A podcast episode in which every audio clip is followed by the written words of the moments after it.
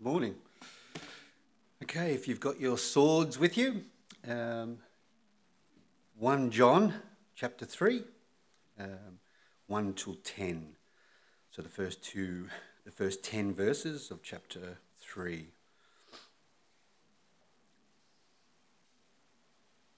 How great is the love the Father has lavished on us, that we should be called children of God. And that is what we are.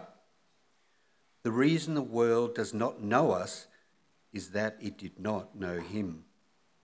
Dear friends, now we are children of God, and what we will be has not yet been made known. But we know that when he appears, we shall be like him, for we shall see him as he is. Everyone who has this hope in him purifies himself, just as he is pure. Everyone who sins breaks the law. In fact, sin is lawlessness. But you know that he appeared so that he might take away our sins, and in him is no sin. No one, in, no one who lives in him keeps on sinning. No one who continues to sin has either seen him or known him. Dear children, do not let anyone lead you astray. He who does what is right is righteous, just as he is righteous. He who does what is sinful is of the devil, because the devil has been sinning from the beginning. The reason the Son of God appeared was to destroy the devil's work. No one who is born of God will continue to sin because God's seed remains in him. He cannot go on sinning because he has been born of God. This is how we know who the children of God are and who the children of the devil are. That is, anyone who does not do what is right is not a child of God, nor is anyone who does not love his brother. Morning, friends. Sorry I'm late. You guys are very efficient over here. We are, we're dragging the chain at Gledswood Hills this morning. So you've had the Bible reading, that's excellent. Keep your Bibles open at 1 John.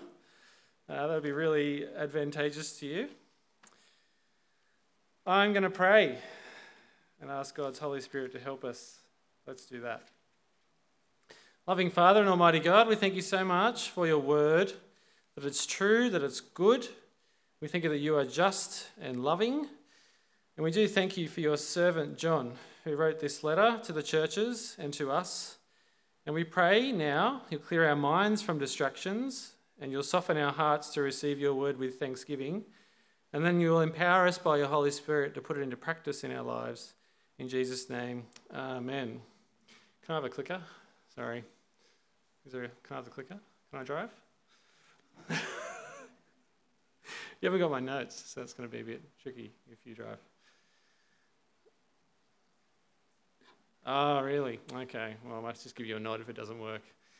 Um, so I've got two questions to start for you to ponder.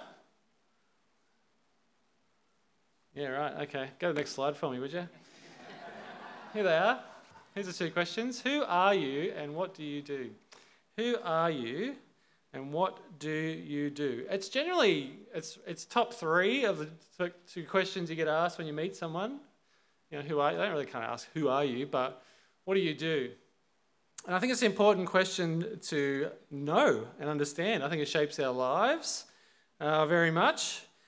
And so I want to ask you these two questions, and I want you to actually chat to your neighbour for a minute and think about that. If you haven't got a neighbour, just ponder it in your mind and your heart. Who are you and what do you do?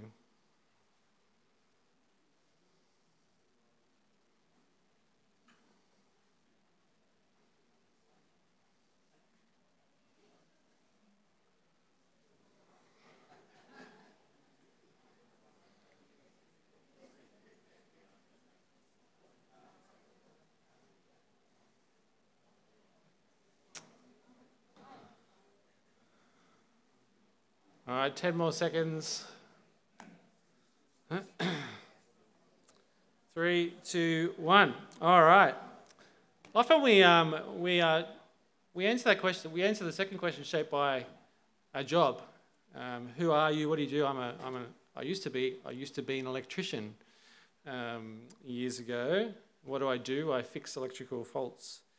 Um, but I think I wonder if this morning your answer to these questions might change or be reframed um, from God's word. So keep pondering those questions in your mind. And if there's time, do you have question time at the end? No? No? Well, we can if you want, if there's time. You can tell me if there's time. There's probably not because I was running late. Next slide. Thank you. Um, who we are is firstly answered by seeing what God has done uh, for us. That's how we start to answer this question. We see in this passage today that God has outrageously lavished his love upon us. He has fire hosed us with his love. I actually did firefighter training for one day as part of a fire engineering diploma that I did. And I got to hold a fully boosted 1000 kPa, fully boosted fire hose. And it took about three of us to hang on to the hose. You know when you turn your garden hose on, you're not holding it, and it, that, that, that can happen with a person on the end um, with a fully boosted fire hose. There's an incredible amount of force coming out of the hose. And that's the kind of love God has lavished on us, his people. A fully boosted fire hose worth of love has been lavished on us uh, by God. Such is his immense love poured out on his children. If you look at me, um, look at verse 1 again with me in your Bibles, it's on the screen already. See what great love the Father has lavished on us that we should be called children of God. And that is what we are. We are children of God. Next slide. We are children of the one who flung the stars into space. Just by speaking, God created our Milky Way galaxy, which is on the screen. And our Milky Way galaxy, they estimate, go back, thank you. Our Milky Way galaxy, they estimate, is one of two trillion galaxies in the universe. Try and get your head around that. And God made that just by speaking it into being. I want us all to have a crack at something this morning. I want you to think of something and try to create it just by speaking it into being in your hands. Make sure you don't think of something. Don't say Ferrari, because if it happens, you'll drop it and break it. I'm going for chocolate muffin. So, everyone think of something you want to try and create in your hands. Put your hands out. And we'll do it together in one, two, three. Chocolate muffin. Mine didn't work. Did anyone else's work? None of us, of course. We can't create things out of nothing. We're merely human beings, but God can.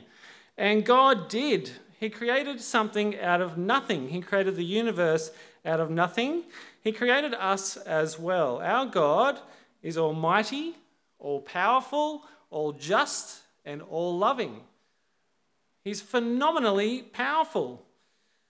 And he decided, this great God, to make you and me his child.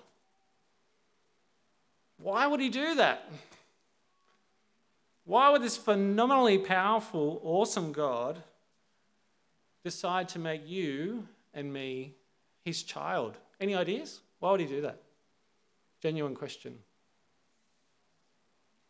He loves us. Yes, Bertie got it in one. Love. It's a love in which he takes all the initiative to make us his children. A love that gives lavishly and freely to us who are utterly undeserving.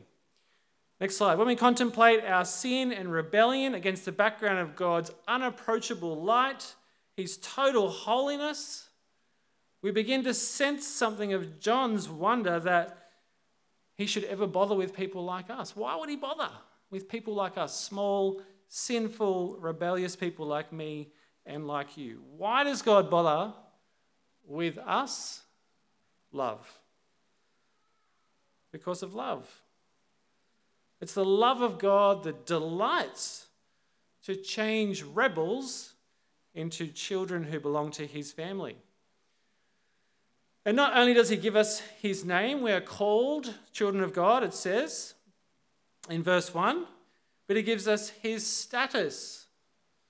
We are children of God, verse 2. And as his children, we are his heirs. When you adopt someone into your family legally, they legally become entitled to all that you have, a portion of all that is yours, and everything is God's, and we have been adopted into God's family. It's not wishful thinking, it's not legal fiction, it's an eternal reality that we are adopted by God, co heirs with Christ. All that is His has been made ours through Christ. We are His children, heirs to all that is His. It's a work of God. And our understanding of this is also a work of the Holy Spirit. It's not an earthly reality. This is this, this reality that we're our children of God is not an earthly reality. It's hard for us to get our head around. We can't get our head around it. We need the Holy Spirit in our hearts testifying of the love of Christ, testifying to the truth that we are children of God so that we can understand. It's through His Word, it's through His Holy Spirit poured out that we can know for sure that we are children of God. And that's what John wants to achieve with this letter. Is that you may know who you are, you may know what God has done for you. The God of all the universe has made us his children. We cannot understand this except by his word and by the Spirit. No one can. And that is why the world does not know us in the same way that it did not know Jesus. The world does not know us, it doesn't understand Christians, it can't understand Christians. And I wonder if this reminds you of the Gospel of John, chapter 1. It's on the screen. The true light that gives light to everyone was coming into the world. He was in the world, and though the world was made through him, the world did not recognize him. He came to that which was his own, but his own did not receive him. Yet to all who did receive him, to those who believed in his name, he gave the right to become children of God. Children born not of natural descent, nor of human decision or a husband's will, but born of God. Jesus came to his own people, the Jews, and for the most part they despised and rejected him and eventually had him crucified because they didn't recognize him. They didn't recognize him as the Son of God, they didn't recognize him as the Messiah. I love the joke of the man with a teenage son, and the, the man's at work, and his teenage son's at home with his, with his mum. And the teenage son's just, his voice just broken recently, right? So it's got a lot deeper. And his father doesn't really realize this, he hasn't noticed. And he rings home to say good day to his wife on his lunch break, and his son answers the phone, and he ring, ring, ring, ring. Yeah, hello. Who the hell is this? Dad, it's me. Don't lie to me. Get out of my house. I'm calling the cops right now. Dad, it's me. Oh, sorry, sorry, mate. Sorry. I recognize you for a minute. Can you put your mum on the phone? It's like that. You don't recognize your son because his voice is broken on the phone, perhaps, just like people don't recognize us who follow Jesus. They don't recognize us. So we must expect, as Christians, people aren't going to recognize that we're actually, we love them. We're actually for God. We're actually trying to love people in the world. People don't recognize this truth. Next slide. The world does not recognize Christians. They don't know and understand. And what we don't know and understand, we fear and we reject and we persecute and we even kill. Who are you? You who believe in Jesus are children of God. And unfortunately, the world will not see nor understand this until Jesus returns in glory. Next slide. With his angels. Only when Jesus returns will the world know and understand that we meant no harm. In fact, our stance against the evil of the world was good and came from the giver of life. Friends, you must expect misunderstanding at best, rejection and persecution at worst. You are children of God. Why? Because of his great love for you. Not because of anything we did, certainly not because of anything we need to do going forward. You don't need to earn God's love. You don't need to behave a certain way to retain God's love. God loves you. He loved you first, in the first instance, for no good reason other than He's loving. You are loved by God. And you don't need to do anything in order to remain in His love. But as a consequence of His love, now that we are children of God, what is it that we do? Well, next point. Have you washed yourself? Have you washed yourself properly? Parents ask their kids that.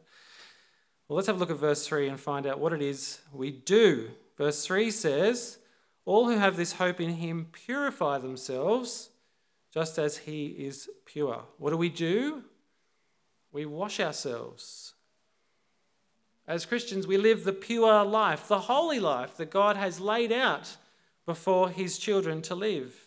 If all of our future expectation is centered on Christ, then we shall want to be as much like him as we can now and going on into the future. We want to live like Jesus if we're in Jesus, if we're God's people. If heaven's the destination, we must be traveling the road now that leads to heaven.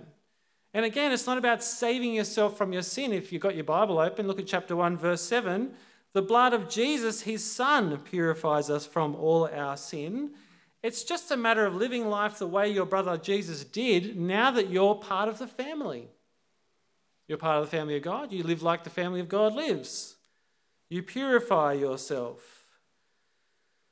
It doesn't, yeah, um, if your son hadn't showered for three days, you wouldn't kick him out of the family, would you? I hope you wouldn't kick him out of the family. You might kick him out of the kitchen if you're preparing dinner and he's a bit stinky, but you wouldn't kick him out of the family for being unclean. You would say, Go wash yourself, would you? You stink.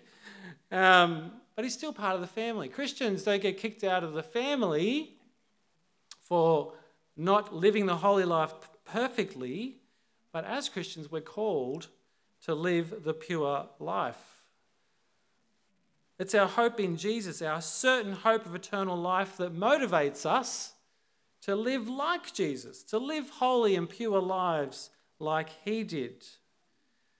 You might ask, well, if we're guaranteed we're going to heaven, why make the effort to live the pure life? I think it's like being a son in the family business.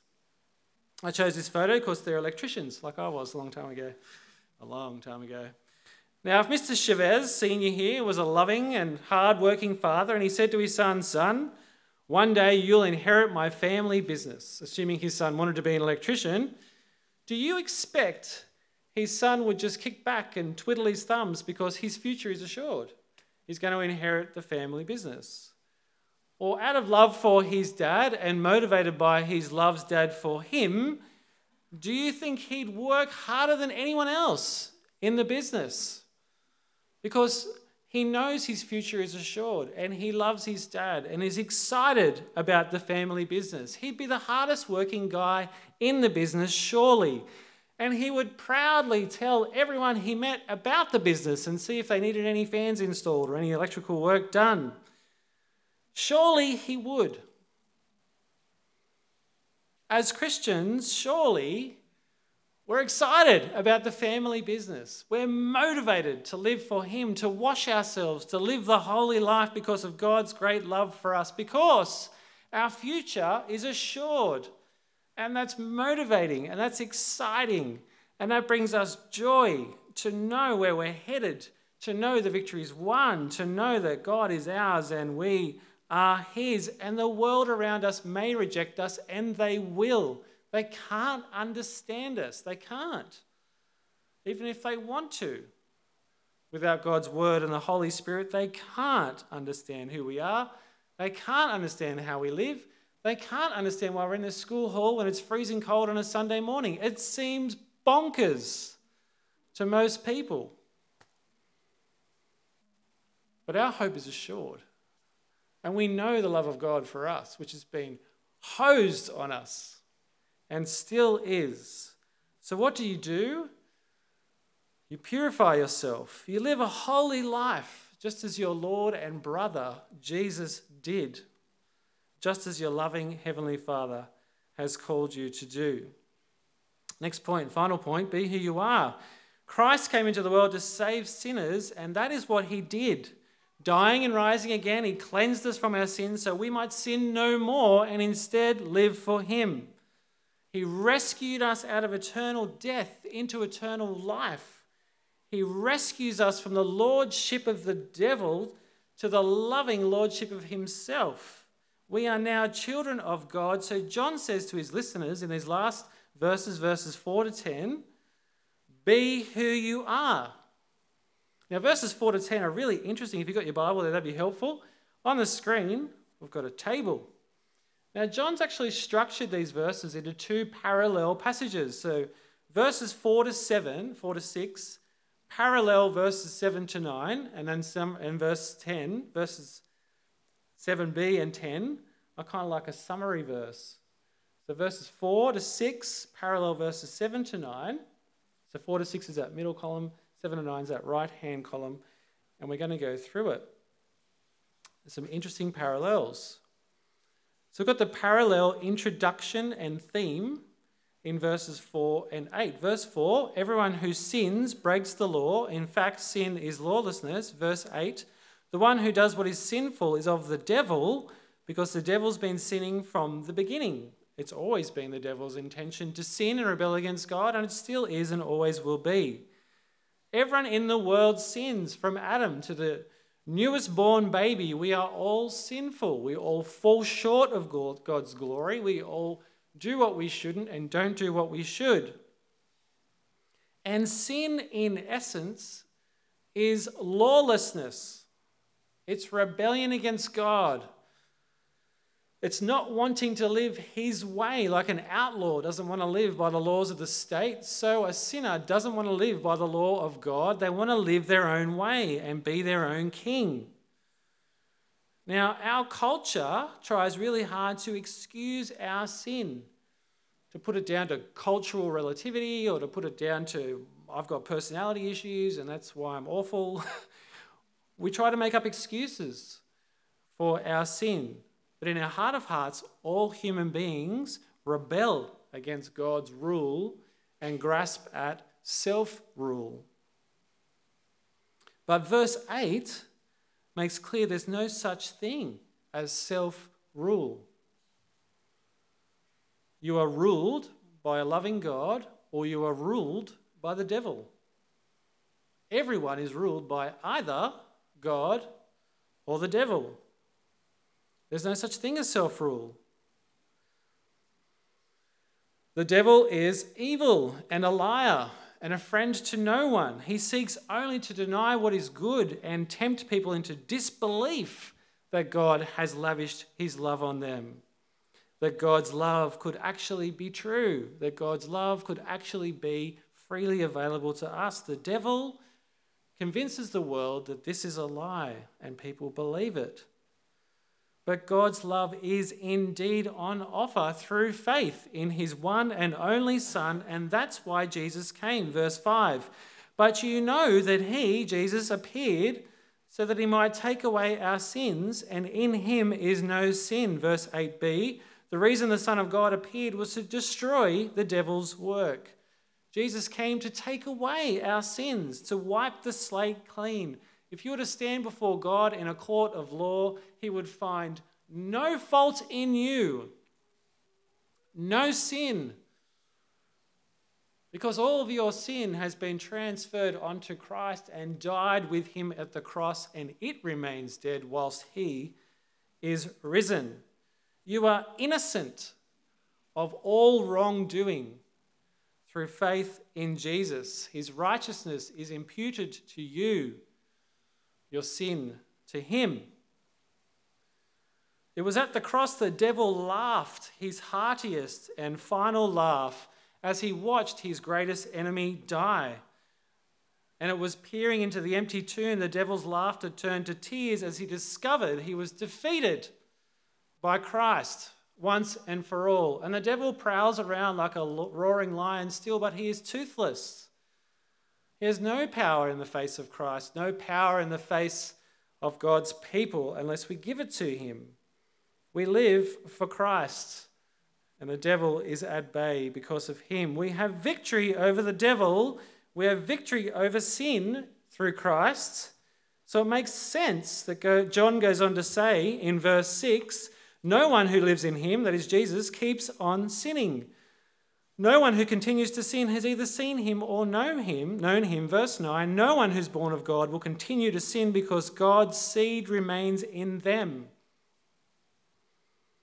They cannot go on sinning because they've been born of God. Followers of Jesus are without sin. Psalm 103 says that as far as the east is from the west, so far has he removed our transgressions from us. Since there's no sin in Jesus, it logically follows there can be no sin in us either. If Christ was upright and blameless and we are in Christ, it follows that we too are upright and blameless, holy, set apart for God. But there's a problem, isn't there? What's the problem? We do sin. we still sin, don't we? So, what's going on here? No one who lives in him keeps on sinning. That's what it says. It says it right there on your page, right in front of you in the Bible. We still sin. The Apostle Paul himself knew this struggle and he wrote about it in Romans 7 on the screen. Paul wrote, By the power of the Holy Spirit, I have the desire to do what is good, but I cannot carry it out. For I do not do the good I want to do, but the evil I do not want to do, this I keep on doing. Now, if I do what I do not want to do, it's no longer I who do it, but sin living in me that does it. Paul was saved when Jesus personally appeared to him on the road to Emmaus. He is the great apostle to the Gentiles, and he too struggled with sin until his dying breath. Saved, cleansed, forgiven, purified, still living in sinful flesh. Paul continued to sin, as do we. What was he to do? What are we to do? Well, Paul goes on in Romans 7 with the answer What a wretched man I am! Who will rescue me from this body that is subject to death? Thanks be to God, who delivers me through Jesus Christ our Lord. Christ continues to be our Savior. Day by day, Christ continues to mediate between us and the Father in heaven, our representative, the one who died for us. And the difference between the believer and the unbeliever is the desire to live a holy life the desire to purify yourself, to live a godly life, to do what God wants you to do, to please Him with your life. Will you get it right every day? No, not perfectly. Believers fall into sin, but believers do not walk in sin. We walk the road that's leading us to heaven. We follow our Lord Jesus. And as we continue to live in sinful flesh, we will stumble from time to time. But the difference is we hate it when we sin. And we repent of our sin. We say sorry, and we know we're forgiven for our sins through Christ. The unbeliever sins willingly and happily and continually without any remorse. Look again at 1 John with me, verse 7 and 10. Dear children, don't let anyone lead you astray. The one who does what is right is righteous, just as he is righteous. Verse 10 This is how we know who the children of God are and who the children of the devil are. Anyone who does not do what is right is not God's child, nor is anyone who does not love their brother and sister. What do we do? What do Christians do? We live righteous lives. We are, have a right standing before God through faith in Jesus, and we live that out day to day. We do our very best to live the family business, to live the godly life, the holy life, honoring God with our lives, loving others, even our enemies, Jesus says in Matthew chapter 5. We avoid the devil's temptations. We avoid people who seek to lead us astray. We live for Christ. We stumble at times. We say sorry and we continue to live for Christ, forgiven by Him. Christians love others deeply in their church, in their family, in their street, in their workplace, even their enemies. That fire hose of love that we're drenched in, we then pass on to others around us. That's what we do as children of God. What does this mean for us today? Well, what a joy it is to be who you are, to live out the life you've been given to act like the child of God that you are. It's a great joy to live for Jesus, to live for Him. You don't need to fake it. You can be who you are in this world. No one likes a fake. No one likes being in a situation where they feel like they need to be a fake. Have you ever been in a situation where you feel like you need to fake it? I grew up in the western suburbs, Lara grew up in the northwestern suburbs, and this one time we went to the city to a fancy restaurant and I had escargot as an entree, snails. And I thought I'd try it just because what's the big deal? And it was hideous. now, you might really like escargot, and I respect that. I do. I don't like escargot. I couldn't, tra- I couldn't, I didn't know what half the things on the menu were. I don't know why we were there. I wish we'd gone for a palmy, personally. and I respect people who can really enjoy those that food. I can't. I was faking it that night. I was faking it. Um, now, we no one wants to fake it, and we don't need to fake it as Christians. We can live for Jesus. Don't deny yourself. I shouldn't have denied myself a palmy or fish and chips that night, but I did. Don't deny yourself living for Jesus and the joy of living for Jesus in each and every situation. People will reject you, people will misunderstand you. They, they must. They don't have God's word, they don't have the Holy Spirit. You've got to expect that. But it's such a joy to live for Jesus in each and every situation. It's such a joy to have the hope of eternal life, to understand what's going on in this world because God has revealed it to us. It can be difficult and it should be difficult because we live in a broken world who hates Jesus. It will be difficult. But see what God, what love God has lavished on you and live for Him with great joy and enthusiasm and motivation and energy. God is love. He is all light. There is no darkness in Him. All that is good, all that is true, all that brings lasting joy, all that is truly satisfyingly, eternally, eternally pleasurable comes from Him. He is so good. And his promise to us is true and lasting. He will see us through to eternal life. He will strengthen us day by day to live for him by his Holy Spirit. True and lasting joy comes from loving, loving others from the heart, the new heart that God has given to us. We have the immense joy of being children of God, that is, living in God's grace. And we have the immense joy of living like children of God, of living out God's grace. That's our mission as a church to live in God's grace, to live out God's grace. And it's joy to do so. And I want to finish by reading to you Psalm 16. And you can look it up if you want, or you can just listen along. It's entirely up to you. My bookmark's falling out. Put it in there. Psalm 16. I didn't bookmark it. Here we go. We'll find it. It's in the middle.